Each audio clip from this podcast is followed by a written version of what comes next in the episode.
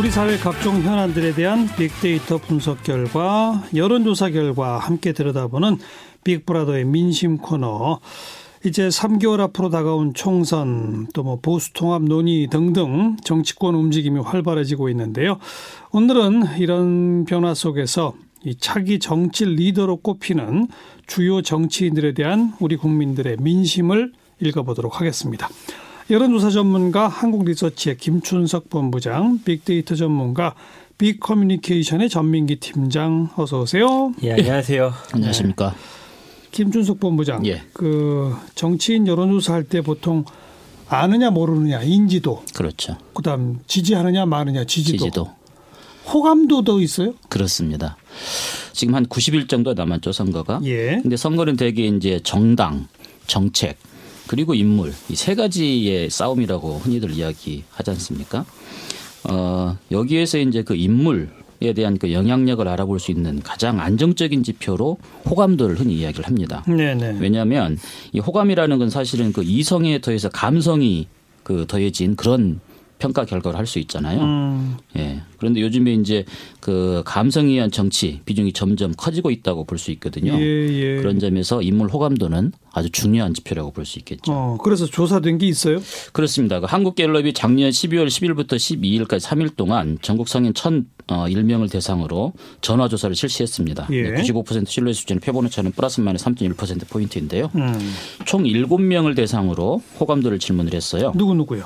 박원순 서울시장, 심상정 정의당 대표, 안철수 전 국민의당 대표, 유승민 어, 새로운 어, 보수당 의원, 음. 그다음 이낙연 오늘부로 이제 전 이 붙게 되셨죠. 예, 전 예. 국무총리 이재명 경기도지사 음. 황교안 자유한국당 대표가 그랬습니다. 네. 어, 한국갤럽은 이제 조사 이 전주였던 12월 3일부터 5일까지 어, 조사에서 그러니까 차기 정치주자 선호도를 물었거든요.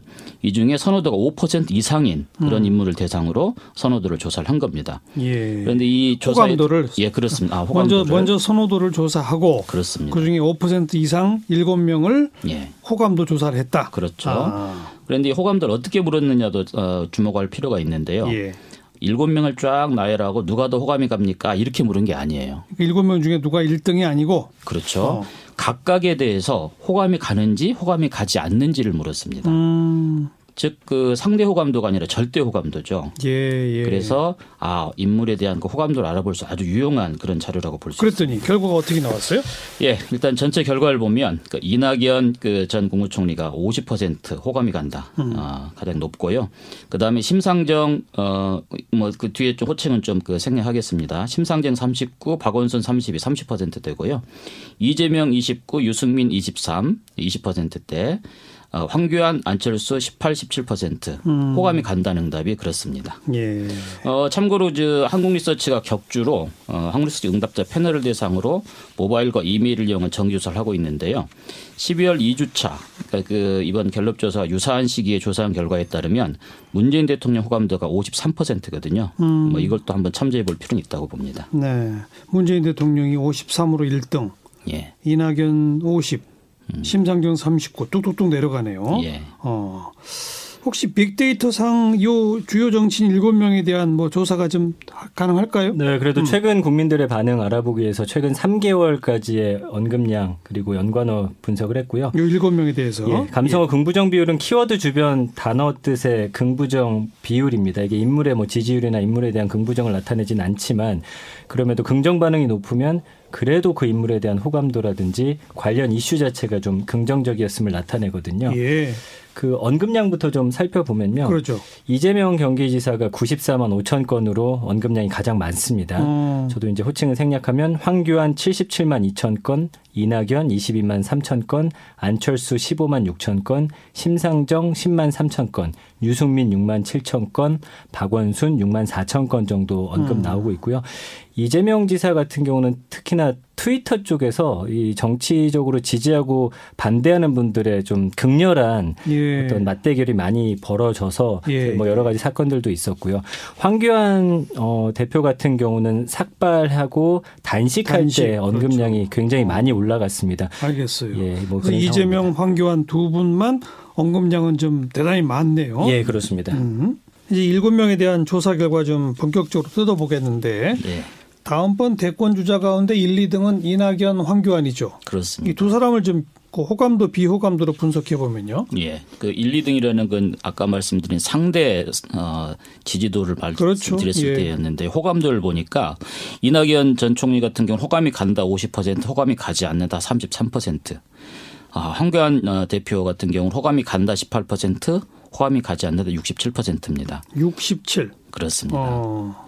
일단 이낙연 전 총리 같은 경우는 호감이 간다는 응답이 높죠. 사실은 지금 여섯 일곱 명 그 주요 정치인 중에 호감이 간다는 응답이 호감이 가지 않는 응답보다 높은 유일한 그 분입니다. 아, 그래요. 그렇습니다.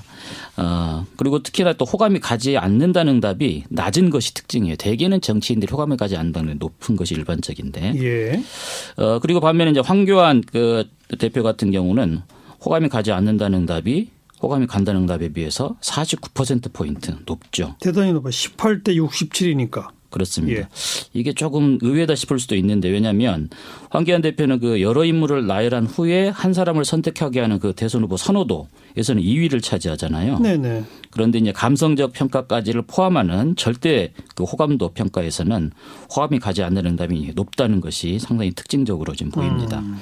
그 이전에 황교안 대표가 2017년 대선에서 대선 후보로 거론된 적이 있었죠. 그때도 예. 호감도를 조사했었는데 이때와 별다른 차이가 없고요. 대신에 비호감도가 좀 많이 올라갔습니다. 음.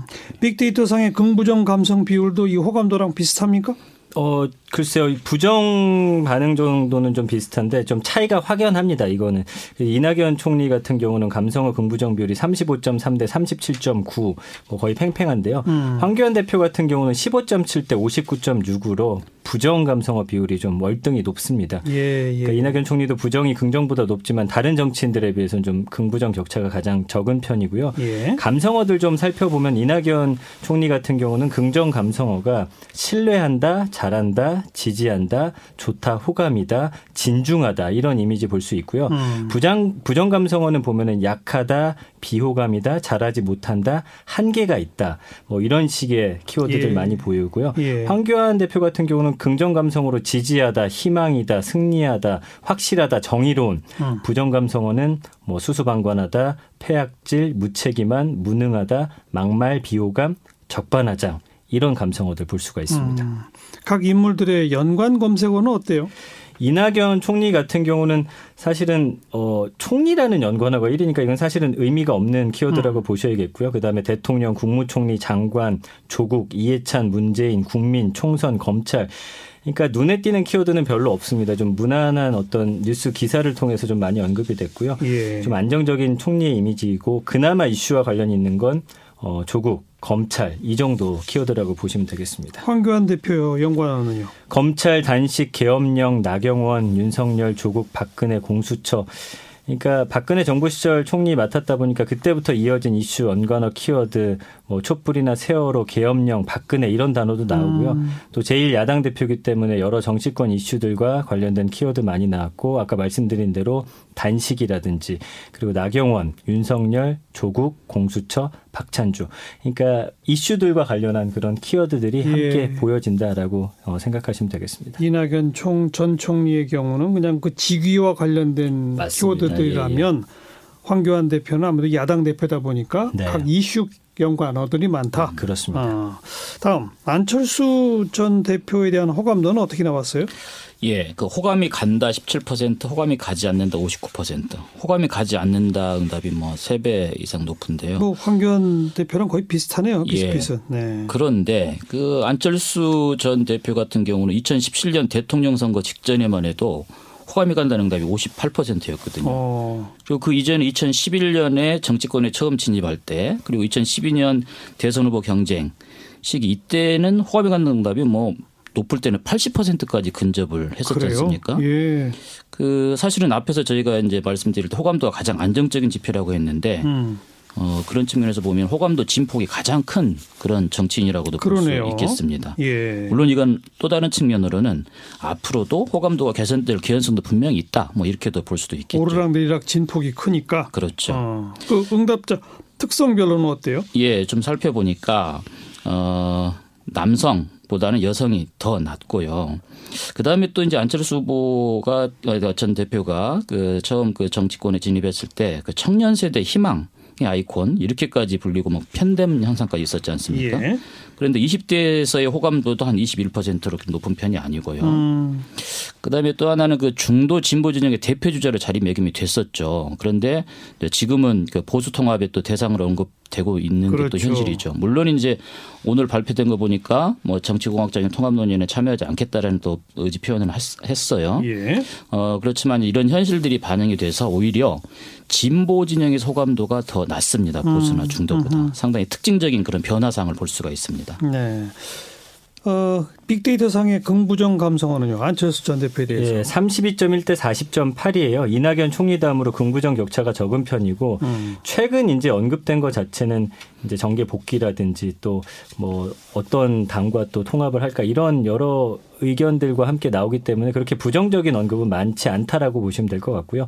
최근에 이제 대선 주자들과 함께 지지율 뭐 조사라든지 이런 쪽에 좀 많이 언급이 됐잖아요. 그러다 예, 보니까 예. 문재인, 이재명, 유승민, 황교안, 심상정 다른 정치인들 이름과 함께 많이 언급이 됐고요. 아, 보수라는 키워드가 최근에 많이 보이는데 뭐 중도나 진보라는 키워드는 안 보입니다. 연관어에서. 예, 그리고 복귀라는 단어 좀 눈여겨 보셔야 될 것 같습니다. 네. 다음 정의당 심상정 대표 불- 분석해 볼까요? 예, 그 심상정 대표 호감도가 2위였죠. 어, 이 심상정 대표는 2017년에 대선으로 출마했었지 않습니까? 네. 그때 조사 결과를 보니까 그때도 한 3, 40% 호감도였어요. 그러니까 이번 조사에서도 호감이 간다는 응답이 39%, 호감이 가지 않는다 45%. 어, 가지 않는 응답이 6% 포인트 이제 높긴 합니다. 예. 어, 계층별로 보니까 남성이 호감이 간다 33, 여성이 46, 여성이 역시 높죠. 그리고 특징적인 건 역시나 그 이념 성향별로 그 호불호가 좀 뚜렷한데요. 진보 진영에서는 호감이 간다 63%, 중도 43, 보수에서는 18%입니다. 그리고 연령별로도 호감도가 30에서 50대 에서는 뭐 40%를 상회하는데 예. 60세 이상에서는 26%로 낮죠. 네, 네. 응답자 특성별로 차이가 가장 큰 그런 정치인 중에 한 분입니다. 상대적으로 진보 정당 대표로서의 특징이 그대로 나타나네요. 그렇죠. 빅데이터 상에서는요.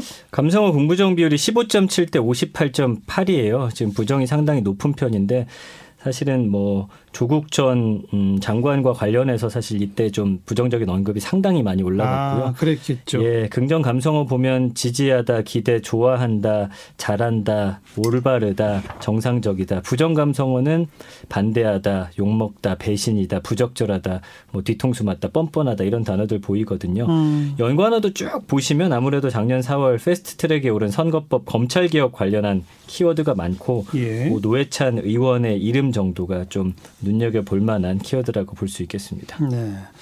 뭐 지금까지 이낙연, 황교안, 안철수, 심상정 이렇게 쭉 봤고 어, 앞에 처음 소개한 일곱 명 중에는 이재명, 박원순, 유승민 세 분 남았네요. 예. 세 분을 다 뜯어보긴 좀 어렵고 여론조사나 빅데이터 상에서 좀 눈여겨볼 만한 내용들 하나씩만 짚어주시겠어요? 예, 그 여론조사상으로는 그 유승민 새로운 보수당 의원 일단 호감이 간다 23%, 호감이 가지 않는다 59% 인데요. 어, 응답자 특성별로 이 20% 내외에서 크게 다르지 않다는 특히나 지역별, 성별로도 별다른 차이가 없고요. 이념 성향별로도 진보에서 호감이 간다가 22, 중도 24, 보수 27. 즉 허허. 모든 계층에서 예. 별 차이 없는 그런 호감도를 보이고 있다는 것이 가장 특징이라고 볼 수 있겠습니다. 그런데 크게 높진 않군요. 그렇죠. 어. 예. 또저 같은 경우는 빅데이터에서는요. 예, 94만 건 이상 압도적인 언급량 볼 이재명 경기도지사 연관어인데요. 다른 정치인들 연관어에 지지율은 있어도 지지자는 없는데 이재명 지사 같은 경우는 지지자가 어, 연관어 순위 6입니다. 5만 7천여 건이나 언급이 돼서 어 그래요. 예, 이 지사 지지자들 활동이 좀 활발하다고 볼 수 있을 것 같고요. 음. 다른 정당 정치인들보다 뭐 이해찬, 조국, 문재인 이런 같은 민주당 계열 인사들과 함께 언급되는 점도 특징인데 어쨌든 이재명 전 지사 같은 경우는 음, 어, 무엇을 하든 간에 좀 SNS를 잘 활용하고 거기서 예. 좀 이슈가 될 만한 이슈가 되고 예 그런 것들을 잘좀 활용하고 있다 이렇게 보실 그리고 수도 있겠습니다. 친문 진영과의 어떤 대결 구도 그렇죠. 이런 것들이 쟁점이 되다 보니까 네, 언급량은 이쪽이 제일 많은 거죠. 맞습니다. 음. 그 정치인이 호감도를 좀 끌어올리기 위해서는 뭐가 중요하다고 보세요? 사실 호감도가 인지도하고 상당히 상관성이 있죠. 음. 그래서 인지도를 우선적으로 높이는 그런 절차가 언론 노출을 높이는 거죠. 어, 그런데 정치인이 그것만으로는 안 되고 보니까 어쨌든 유권자한테 기대와 희망을 줄 수 있는 음. 그런 정치인. 예. 거기에 이제 일관성 있게 좀 더 품격 있는 그런 언어를 좀 쓰는 그런 분. 음. 거기에 이제 인간적인 매력까지 가미가 된다면 정말 네. 뭐 금상첨화라고 생각을 합니다. 기대와 희망, 예. 품격 그리고 매력. 매력. 좋은 단어만 다 나오네. 전명기 팀장. 빅데이터 상에서는 사실은 긍부정 비율이 뭐 하루아침에도 확확 바뀌기도 해요. 근데 일단은 좀 무난할수록 그냥 음. 긍정 감성어가 좀 높게 나오거든요. 오히려 좀 이슈 안에 들어갈수록 부정 감성어가 강하게 올라가는 맞아요, 그런 맞아요. 어, 성향을 보이기 때문에 이거는 긍부정 비율에 큰 의미를 두기보다는 그래도 이슈 안에서 좀 정치적으로 어, 국민들을 이끌어갈 수 있는 목소리라든지 이런 걸 많이 낼수록 언급량이 좀 높게 나타나는 게 SNS 상에서는 좀 어, 좋지 않나 이렇게 분석이 됩니다. 예. 근데 또 계속 무난하다 보면은 지지도를 못 끌어올리거든요. 맞아요. 예, 밑에 있는 주자들은 그렇습니다. 그게 이제 딜레마죠. 그 정치인들 중에서 긍정 감성어가 더 높은 사람은 제가 지금까지 한 몇 년 분석한 바로는 없어요. 거의 없죠. 예, 거의 어. 부정 감성어가 높기 때문에 요거는 큰 의미를 안 두셔도 될 것 같습니다. 그래도 긍부정이 비슷 엇비슷 정도까지 가야 맞습니다. 예. 그래야 지지도가 좀 높게 나오는 거죠. 그렇습니다. 아. 자, 한국리서치 김준석 본부장, 빅커뮤니케이션 전민기 팀장 수고하셨어요. 예, 고맙습니다. 고맙습니다.